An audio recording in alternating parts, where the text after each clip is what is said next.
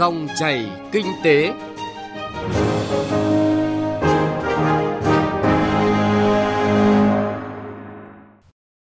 Xin kính chào quý vị và các bạn. Mời quý vị và các bạn nghe chương trình Dòng chảy kinh tế trên kênh thời sự vê vê một của Đài Tiếng nói Việt Nam. Chương trình hôm nay có những nội dung đáng chú ý sau. Gói một trăm hai mươi nghìn tỷ đồng cho nhà ở xã hội vì sao giải ngân chậm. Liên kết vùng để phát huy thế mạnh phát triển nông nghiệp của từng địa phương. Phát hiện và ngăn chặn kịp thời các vụ lừa đảo chuyển tiền. Thưa quý vị và các bạn, theo Ngân hàng Nhà nước, sau ba tháng triển khai gói tín dụng một trăm hai mươi nghìn tỷ đồng cho chủ đầu tư và người mua nhà ở xã hội, nhà ở công nhân, đến nay gói này mới giải ngân được khoảng chín mươi lăm tỷ đồng và cam kết cho vay chín trăm năm mươi tỷ đồng và mới có hai mươi ba dự án đủ điều kiện vay. Tại sao tiến độ giải ngân gói tín dụng này lại chậm? Giải pháp nào để gói hỗ trợ có thể tiếp cận với người dân có nhu cầu vay mua nhà ở xã hội? Phóng viên Đài Tiếng nói Việt Nam thông tin. Từ đầu tháng tư, Chính phủ đã triển khai chương trình tín dụng một trăm hai mươi nghìn tỷ đồng nhằm hỗ trợ cho vay chủ đầu tư, người mua nhà của các dự án nhà ở xã hội, nhà ở công nhân với lãi suất thấp hơn từ một phẩy năm đến hai phần trăm lãi suất cho vay chung và dài hạn trên thị trường. Đây là gói tín dụng hết sức được mong chờ. Tuy nhiên, sau nhiều lần Thủ tướng Chính phủ chỉ đạo, tỷ lệ giải ngân vẫn còn chậm. Hiện nay mới có hai mươi ba dự án đủ điều kiện vay. hai mươi ba dự án có tổng vốn đầu tư là hơn ba mươi mốt nghìn ba trăm tỷ đồng.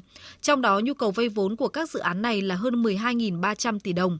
Lãi suất của gói tín dụng này theo quy định thấp hơn thị trường từ một phẩy năm đến hai phần trăm. Hiện lãi suất đang giảm nên lãi suất cho vay theo gói này cũng đang giảm theo.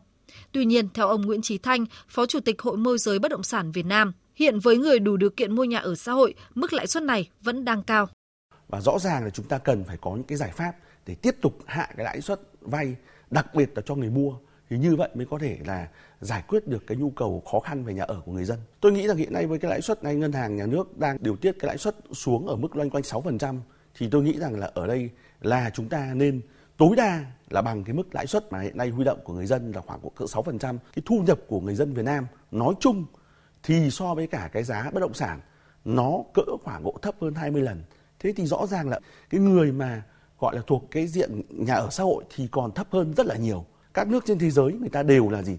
Mua trả góp hai mươi ba mươi năm. Chứ không thể nào có cái chuyện như Việt Nam trong vòng năm năm có thể trả được, thì cái chuyện đấy là tôi nghĩ rằng mới giải quyết được cái ban đầu thôi. Còn thực tế các nước phát triển hàng đầu như Mỹ, như Pháp, Hàn Quốc hay Singapore đều phải trả góp hai mươi ba mươi năm hết. Theo kế hoạch, bốn ngân hàng thương mại có vốn nhà nước là Vietcombank, Agribank, bê i đê vê, Vietinbank tham gia gói tín dụng một trăm hai mươi nghìn tỷ đồng. Mỗi ngân hàng sẽ dành khoảng ba mươi nghìn tỷ đồng. Hiện hai ngân hàng bê i đê vê và Agribank đã bắt đầu cho vay. Tuy nhiên thực tế, không phải địa phương nào cũng có các dự án được phê duyệt đủ điều kiện vay. Bà Hà Thu Giang, vụ trưởng vụ tín dụng các ngành kinh tế, Ngân hàng Nhà nước cho biết. Thứ nhất là khách hàng phải đáp ứng các cái điều kiện mà được hưởng các cái chính sách hỗ trợ về nhà ở xã hội, nhà ở công nhân hay là xây dựng cải tạo chung cư cũ theo quy định của pháp luật và các cái văn bản hướng dẫn của Bộ Xây dựng, và đồng thời cũng phải đáp ứng các cái điều kiện vay vốn theo quy định hiện hành của ngân hàng thương mại. Về triển khai chương trình một trăm hai mươi nghìn tỷ đồng, Ngân hàng Nhà nước cho biết đến nay có chín ủy ban nhân dân tỉnh gửi văn bản công bố danh mục dự án tham gia chương trình tới Ngân hàng Nhà nước với hai mươi ba dự án và một ủy ban nhân dân tỉnh công bố trên cổng thông tin điện tử. Tổng nhu cầu vay vốn của hai mươi sáu dự án này là khoảng mười hai nghìn tám trăm tỷ đồng. Ngày mười sáu tháng sáu năm hai nghìn không trăm hai mươi ba, Ngân hàng bê i đê vê đã ký hợp đồng tín dụng tài trợ một dự án nhà ở xã hội tại tỉnh Phú Thọ tham gia chương trình với số tiền cấp tín dụng khoảng chín mươi lăm tỷ đồng và đã giải ngân hai mươi phẩy năm tỷ đồng. Agribank cũng đã cấp tín dụng đối với một dự án với số tiền cam kết cấp tín dụng là chín trăm năm mươi tỷ đồng, dự kiến giải ngân trong quý ba. Đồng thời hiện nay, các ngân hàng thương mại đang chủ động tiếp cận với khoảng mười sáu dự án thuộc danh mục được công bố. Bà Nguyễn Thị Phượng, Phó Tổng Giám đốc Ngân hàng Agribank, nêu thực tế. Những vướng mắc về vấn đề vốn thì trong thời gian vừa qua chúng ta đã giải quyết được rồi. Vậy thì chúng tôi mong muốn là các cái vướng mắc khác, đặc biệt là vướng mắc về pháp lý của các dự án liên quan đến các chủ đầu tư thì cần sớm được tháo gỡ. Trên cơ sở đó thì các ngân hàng mới có thể thẩm định và cho vay. Bộ Xây dựng cũng đã yêu cầu hai mươi hai địa phương trọng điểm báo cáo nhu cầu vay vốn và các khó khăn, vướng mắc khi triển khai gói vay ưu đãi. Thống kê của Bộ Xây dựng, sáu tháng đầu năm nay, cả nước có chín dự án nhà ở xã hội được khởi công xây dựng với tổng số gần mười tám nghìn tám trăm căn. Với tiến độ hiện tại, mục tiêu hoàn thành hơn bốn trăm nghìn căn nhà ở xã hội vào năm hai nghìn không trăm hai mươi lăm là một thách thức rất lớn, cần những giải pháp quyết liệt hơn.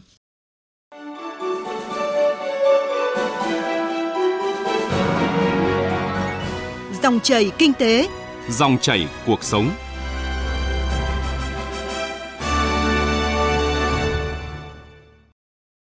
Thưa quý vị và các bạn, trong bối cảnh thực hiện đổi mới mô hình tăng trưởng, cơ cấu lại nền kinh tế và nâng cao năng lực cạnh tranh quốc gia, việc tìm kiếm những không gian phát triển ở cấp vùng sẽ giúp tạo thêm động lực cho phát triển vùng cũng như kinh tế ở từng địa phương. Đối với lĩnh vực nông nghiệp, việc tháo gỡ khó khăn để liên kết vùng, tạo thành chuỗi giá trị là yêu cầu đặt ra trong xây dựng nông thôn mới bền vững. Phóng viên Thành Trung thông tin. Năm hai nghìn không trăm hai mươi hai, lần đầu tiên Bộ Chính trị đã ban hành sáu nghị quyết về phát triển kinh tế xã hội, đảm bảo quốc phòng an ninh sáu vùng đến năm hai nghìn không trăm ba mươi, tầm nhìn đến hai nghìn không trăm bốn mươi lăm. Theo thông tin từ các cơ quan chức năng, sau nghị quyết này, các chủ thể liên quan bao gồm các bộ ngành địa phương và cộng đồng doanh nghiệp, hợp tác xã, hiệp hội, viện nghiên cứu, cơ sở đào tạo, hộ gia đình vân vân đã tham gia tích cực hơn vào các hoạt động liên kết vùng. Cơ chế thực thi chính sách liên kết vùng bước đầu phát huy được hiệu lực và hiệu quả. Tuy nhiên, liên kết vùng dù là câu chuyện đã được nói đến rất nhiều, nhưng thực tế vẫn tồn tại nhiều khó khăn, thách thức. Các vùng trên cả nước nói chung đều thiếu các cơ chế chính sách phát triển liên kết vùng, nhất là trong hợp tác phát triển kinh tế và giải quyết những vấn đề mang tính liên tỉnh, liên vùng. Bà Lê Thị Tâm, Chủ tịch Liên minh Hợp tác xã tỉnh Ninh Bình cho biết, tỉnh Ninh Bình xác định ba trụ cột chính để phát triển kinh tế là du lịch, công nghiệp công nghệ cao và phát triển nông nghiệp, xây dựng nông thôn mới bền vững. Riêng lĩnh vực nông nghiệp với bốn trăm chín mươi sáu hợp tác xã, trong đó có khoảng sáu mươi hợp tác xã sản xuất, tiêu thụ theo chuỗi giá trị. Đây là những mô hình quan trọng cần được nhân rộng để liên kết, phát huy thế mạnh của các hợp tác xã. Tuy nhiên, việc liên kết với các doanh nghiệp, các hợp tác xã của các địa phương khác trong vùng đồng bằng sông Hồng nói riêng và cả nước nói chung còn nhiều hạn chế. Với các hợp tác xã hiện nay mà phát triển cái chuỗi giá trị và liên kết là nói thật là cũng ở diện là yếu, chưa muốn nói là sâu hơn, có thể là cực yếu. Thế thì cũng rất cần các cái cấp các ngành, các uh, tổ chức uh, hỗ trợ tạo điều kiện thì các hợp tác xã mới có thể tạo được các cái chuỗi, hai nữa mới mới liên kết được. Chứ còn bây giờ uh, cái tồn tại của hợp tác xã hiện nay thì uh, qua các cái lần tổng kết, sơ kết rồi qua những cái diễn đàn cũng nói rất nhiều về vấn đề này rồi. Và một trong những cái yếu nhất của hợp tác xã hiện nay đó là cái vấn đề liên kết. Liên kết trong từ sản xuất để ra được các cái sản phẩm đạt các tiêu chí tiêu chuẩn đến cái phần chế biến, chế biến sâu hiện nay của hợp tác xã cũng đang rất là yếu. Đấy, và đến cái phần tiêu thụ. Tính đến hết tháng sáu năm hai nghìn không trăm hai mươi ba, cả nước có ba mươi nghìn bốn trăm hai mươi lăm hợp tác xã. Việc liên kết vùng mở rộng ra không gian hoạt động, góp phần giúp hoạt động của các hợp tác xã, tổ hợp tác sẽ hiệu quả hơn, lợi thế hơn nhờ quy mô. Liên kết vùng cần phải bứt phá khỏi cách làm cũ. Đặc biệt, cần sự kết nối hợp lý, phân bổ, thực hiện đồng bộ, phối hợp, bổ trợ, bổ sung cho nhau. Ông Lê Đức Thịnh, Cục trưởng Cục Kinh tế Hợp tác và Phát triển Nông thôn, Bộ Nông nghiệp và Phát triển Nông thôn cho biết.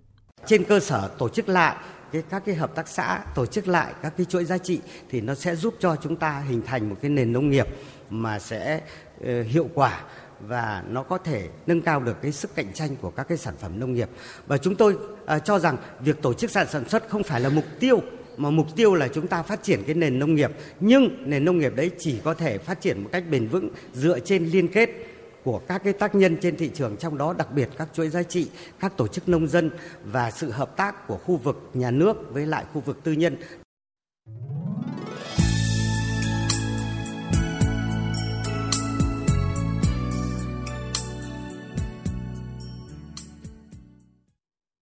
Xin chuyển sang một nội dung kinh tế đáng chú ý khác. Thưa quý vị và các bạn, lừa đảo chuyển tiền qua số tài khoản ngân hàng là thủ đoạn không mới nhưng rất nhiều người đã trở thành nạn nhân.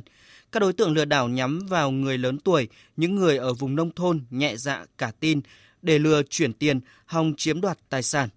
Thông qua giao dịch chuyển tiền, nhiều cán bộ giao dịch viên ngân hàng đã kịp thời phát hiện dấu hiệu lừa đảo, thông báo cho cơ quan chức năng để xử lý.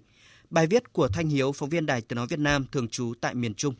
Giữa tháng năm vừa qua, ông Trần Văn A ở xã Sơn Thủy, huyện Lệ Thủy, tỉnh Quảng Bình đến phòng giao dịch Chợ Tạm, chi nhánh Agribank huyện Lệ Thủy, tỉnh Quảng Bình để rút năm mươi triệu đồng từ sổ tiết kiệm. Sau đó, ông A đề nghị chuyển tiền cho người nhận tên Nguyễn Hồng Minh có số tài khoản mở tại thành phố Hà Nội. Giao dịch viên tại đây nhận thấy sự việc có dấu hiệu khách hàng bị lừa đảo chuyển tiền. Giao dịch viên đã hỏi khách hàng nhiều câu hỏi như: bác chuyển tiền cho ai, bác có quen không? Ông A trả lời ấp úng rằng chuyển tiền cho người ở Hà Nội để giải quyết việc liên quan. Cả cán bộ nhân viên ở phòng giao dịch đã giải thích, phân tích rõ và khẳng định rằng khách hàng bị lừa đảo, Mặt khác, cán bộ ngân hàng cũng đề nghị ông A liên lạc với đầu bên kia để xác thực. Tuy nhiên, nhận thấy hành vi lừa đảo bị bại lộ, đối tượng ở đầu dây bên kia đã chặn số điện thoại liên lạc. Lúc này, ông A mới hốt hoảng, suýt nữa thì số tiền mà ông tích cóp dần dùng bao nhiêu năm bị kẻ gian lấy mất. Trong bức thư gửi lời cảm ơn đến cán bộ nhân viên phòng giao dịch Agribank Chợ Trạm, ông Trần Văn A nói rằng may mắn các cô các chủ ngân hàng giúp đỡ kịp thời, chứ nếu mất số tiền này tôi không biết sống sao nữa. Đây là số tiền cả đời hai vợ chồng làm nông làm lụ tích cóp được. Có thể đối với nhiều người là không lớn, nhưng đối với tôi đây là cả gia tài có được. Anh Nguyễn Thanh Toàn, cán bộ phòng giao dịch Chợ Trạm chi nhánh Agribank huyện Lệ Thủy, tỉnh Quảng Bình cho biết, lừa đảo dưới hình thức dụ dỗ khách hàng chuyển tiền vào tài khoản khá phổ biến. Các đối tượng thường dùng cách này để chiếm đoạt tiền của khách hàng, nhất là khách hàng lớn tuổi, có tâm lý cả tin hoặc ở vùng nông thôn ít hiểu biết về mạng xã hội. Theo anh Nguyễn Thanh Toàn, nhiều vụ lừa đảo được cán bộ giao dịch viên cẩn trọng nhắc nhở khách hàng và kịp thời ngăn chặn. Khi mà khách hàng vào, chúng tôi có thấy nhiều cái dấu hiệu, ví dụ như là họ rất là hồi hộp, lo lắng và họ thường hối thúc các giao dịch viên là làm nhanh với những cái lý do là có thể phát hiện ra nghi ngờ, ví dụ như là con cháu bị đau ốm. Thứ hai nữa là sau khi mà phát hiện ra lý do, chúng tôi sẽ xem khách hàng sẽ sử dụng cái phương thức liên lạc với là con cháu như thế nào, yêu cầu khách hàng là gọi điện để xác minh lại. Thì các giao dịch viên của chúng tôi mới bắt đầu là uh, chắc chắn thì mới chuyển tiền. Thời gian gần đây tại Quảng Bình xuất hiện một số đối tượng giả danh công an, viện kiểm sát gọi điện đe dọa để lừa đảo chiếm đoạt tài sản. Dù đã được cảnh báo nhưng vẫn có người sập bẫy. Gần đây nhất, hai người dân ở xã Sơn Thủy và Phú Thủy nhận cuộc gọi của một người tự xưng là công an. Đối tượng này thông báo sim điện thoại của ông bà bị khóa hai chiều vì liên quan nội dung nhắn tin lừa đảo chiếm đoạt tài sản của công dân. Đối tượng này yêu cầu nạn nhân muốn chứng minh mình trong sạch phải mở tài khoản mới rồi chuyển tiền vào đó. Các đối tượng còn hứa nếu nạn nhân không liên quan sẽ trả lại tiền. Khi hai người dân này đến thực hiện các giao dịch chuyển tiền theo yêu cầu của đối tượng tại ngân hàng Agribank Lệ Thủy thì giao dịch viên đã phát hiện và ngăn chặn kịp thời. Chị Võ Thị Nga ở xã Mỹ Thủy, huyện Lệ Thủy cho rằng bà con nông dân để có vài triệu đồng trong tay thì phải vất vả chắt chiu từng đồng. Các đối tượng nhắm vào bà con ở nông thôn, người già để lừa đảo cần phải được xử lý nghiêm. Hình thức lừa đảo chuyển tiền trên mạng này rất là nhiều và số tiền mất tiền rất là lớn. Những cái cụ già neo đơn tích góp cả đời để mà có được cái số tiền đó, bây giờ mà mất đi nữa thì rất là đáng thương. Khi mà kịp thời ngăn chặn thì à, em cảm thấy thì đó là một cái niềm vui rất lớn đối với những người già, à, những cái người mà có hoàn cảnh khó khăn, người ta đã tích góp bao nhiêu là mồ hôi nước mắt để có được những cái đồng tiền gửi đó. Chỉ vì thế cho nên cái vấn đề mà tư vấn càng kỹ thì rất là càng tốt. Các nhân viên chỉ bảo tận tình chú đáo như vậy thì người ta làm việc rất là có trách nhiệm. Ông Mai Văn Kỳ, Giám đốc Agribank chi nhánh huyện Lệ Thủy, tỉnh Quảng Bình cho biết, từ năm hai không hai hai đến nay, cán bộ giao dịch viên của đơn vị đã phát hiện bảy vụ việc có dấu hiệu lừa đảo qua mạng, dụ dỗ khách hàng chuyển tiền vào tài khoản đối tượng lừa đảo. Có nhiều người dân do thiếu hiểu biết đã quá tin vào các cuộc gọi của đối tượng lừa đảo, thực hiện chuyển tiền. Giao dịch viên phải mất nhiều thời gian để giải thích rõ về các chiêu trò để chiếm đoạt tiền. Theo ông Mai Văn Kỳ, đơn vị đề nghị các giao dịch viên làm việc có trách nhiệm, chú ý các biểu hiện của khách hàng giúp bà con phòng tránh bị lừa đảo. Dù có thể là hơi phiền khách hàng một tí, nhưng mình vẫn phải tìm hiểu thông tin trước khi thực hiện tác nghiệp. Giao dịch viên nào mà để cho khách hàng mà bị lừa đảo thì cũng đó là một trong những cái tiêu chí để mình đánh giá xếp loại cuối năm. Lãnh đạo thì cũng quán triệt với anh em, có nghĩa là mình trong quá trình giao dịch phải có trách nhiệm. Mình giao dịch ở địa bàn nông thôn, mình biết nếu mình không có trách nhiệm thì mình tạo ra một cái mảnh đất màu mỡ cho bọn lừa đảo. Thưa quý vị, nội dung về phát hiện và ngăn chặn kịp thời các vụ lừa đảo chuyển tiền đã kết thúc chương trình Dòng chảy kinh tế hôm nay. Chương trình do biên tập viên Bảo Ngọc cùng các phóng viên kỹ thuật viên Đài Tiếng nói Việt Nam thực hiện. Cảm ơn quý vị và các bạn đã chú ý lắng nghe.